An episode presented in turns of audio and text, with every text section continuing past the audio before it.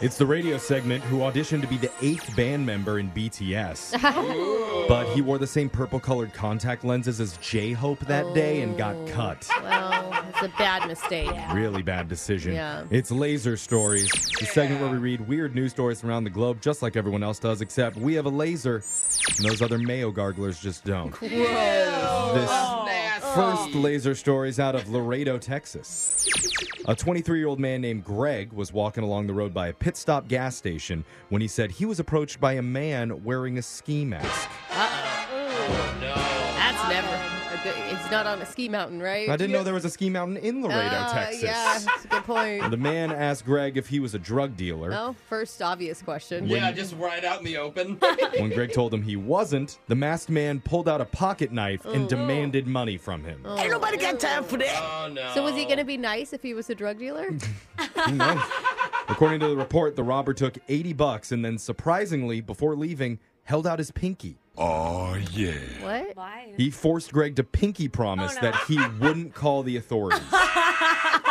so Greg was confused but agreed. The two locked pinkies, and then the robber jumped on his bicycle and made a getaway. Are you sure the robber wasn't 12? He jumped on a bike after that?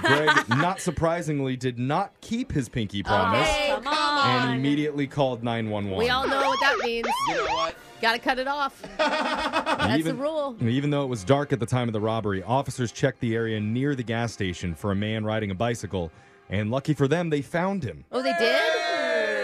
I hope they cuffed him by the pinkies. The first thing he said to the officers was, quote, This doesn't count. He pinky promised me. Mm. he was taken to jail, but they didn't find the 80 bucks on him. So Uh-oh. Greg was out of luck. He's like, yeah, well, I had my fingers crossed. Yeah, So, yeah. Didn't count. This next laser story is out of the luxury lounging world of Not Your House.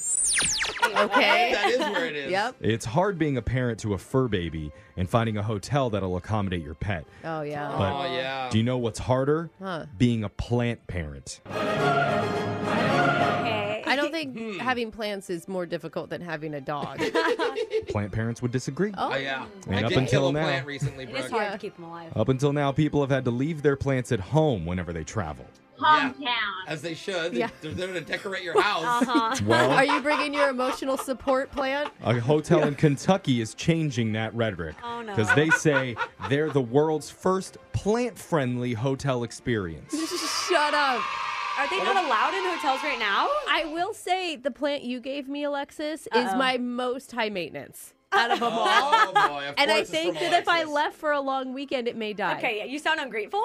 Well, That was a gift. it's cute, but So Elwood Hotel and Suites teamed up with the Lexington Visitors Bureau to offer a special set of amenities. They'll even have a Gardener's Premier Corner room package with six king suites specifically chosen for their abundance of plant-friendly natural light. ooh.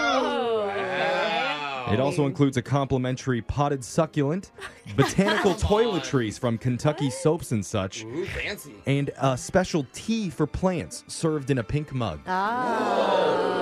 I could just see this strictly for celebrities. I Like, don't know. Their whole team moving in all Yeah. the plants. Yeah. You know? I No. feel like my fiddle leaf fig needs a massage. Do they offer those? Well, the hotel manager said, after all, there are plenty of pet friendly hotels out there. Uh-huh. Why not offer the same southern hospitality to the houseplants people love just as much? Okay. Interesting. I would end up forgetting to bring it home. Yeah. Is that is that a I abandoned my plant baby?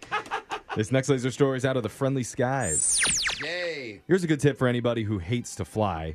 Reader's Digest talked to a bunch of pilots and had them list things about flying most of us don't know. Uh oh. And one suggestion stood out. Okay. If turbulence makes you nervous, you should fly earlier in the day because mornings are best for that. Oh. Hey, actually, I never knew that. That makes pilot sense. from LA said that when the ground warms up, it makes Uh-huh. the air bumpier, so there tends to be more turbulence later on. But it's like every time I fly into Vegas late in the afternoon, Oh, it it's is so bumpy. Oh my god, it's like a roller coaster. Yeah. How often This- are you flying out to Vegas? Well, Yeah. Weekends, Jeff. Yeah. You never tell us about that. I- Yeah. Where are your kids?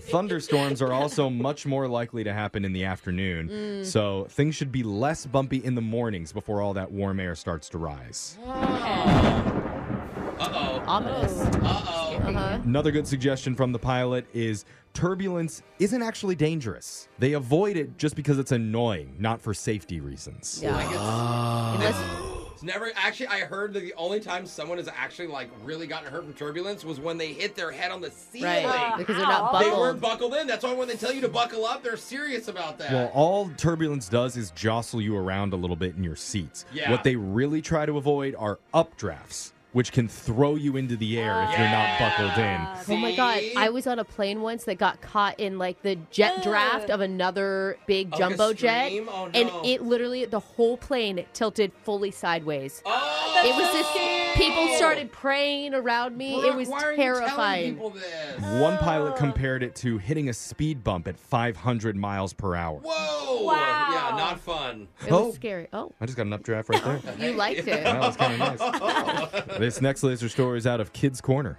Yay! Yay, kiddos! All right, good job, Alexis. Just calm down a little bit. Do you ever resort to bribery to get your kids to eat their vegetables? Are you a Hmm. parent? If you don't, A new poll of 1,000 parents found the average person does it four times a week. Wow. It's true. You can't just hide vegetables in their food like Brooke does, who minces broccoli into her kids' caviar. It's very hard for them. Yeah. Nine out of 10 parents say their kid has called them out on that stuff before. Oh, So. for sure. My kids can see a speck of green from a mile away. Oh boy. So, our go to tactic is bribing them with junk food. That's just dessert, right? Well, here's the top four food related bribes that parents use. Number four, pudding. creamy. Hmm. Wow. Interesting. I love pudding. Oh, yeah. I was always pudding queen back in the day. Yeah, I bet you were. Number three, if you eat your squash, I'll give you some Skittles. Double rainbow. Oh my god. So, yeah, Taste the fruity gourd. candy. Number two is just pure chocolate. Get in my belly. Of course. Always good. And the most common way that we reward kids for eating healthy is bribing them with ice cream. Oh, yeah. Yay! Oh, for sure. Absolutely. I mean, I read all of the nutritionist guidelines that say that we shouldn't do this as parents, but they don't live at my house. New toys, video games, extra phone Oh my time, God. and staying up late also made the list. Whoa. Ooh. That's a But- lot. New toys, you're buying stuff just for them to eat some cheese? Yeah. I mean, come on, should we really be bribing people at all? uh, well, Well, I guess if they're riding bareback, we should. oh. But that's the only reason. Okay. And that sound means Laser Stories has come to an end for the day. We'll do it again, same time on Monday. Brooke and Jeffrey in the morning.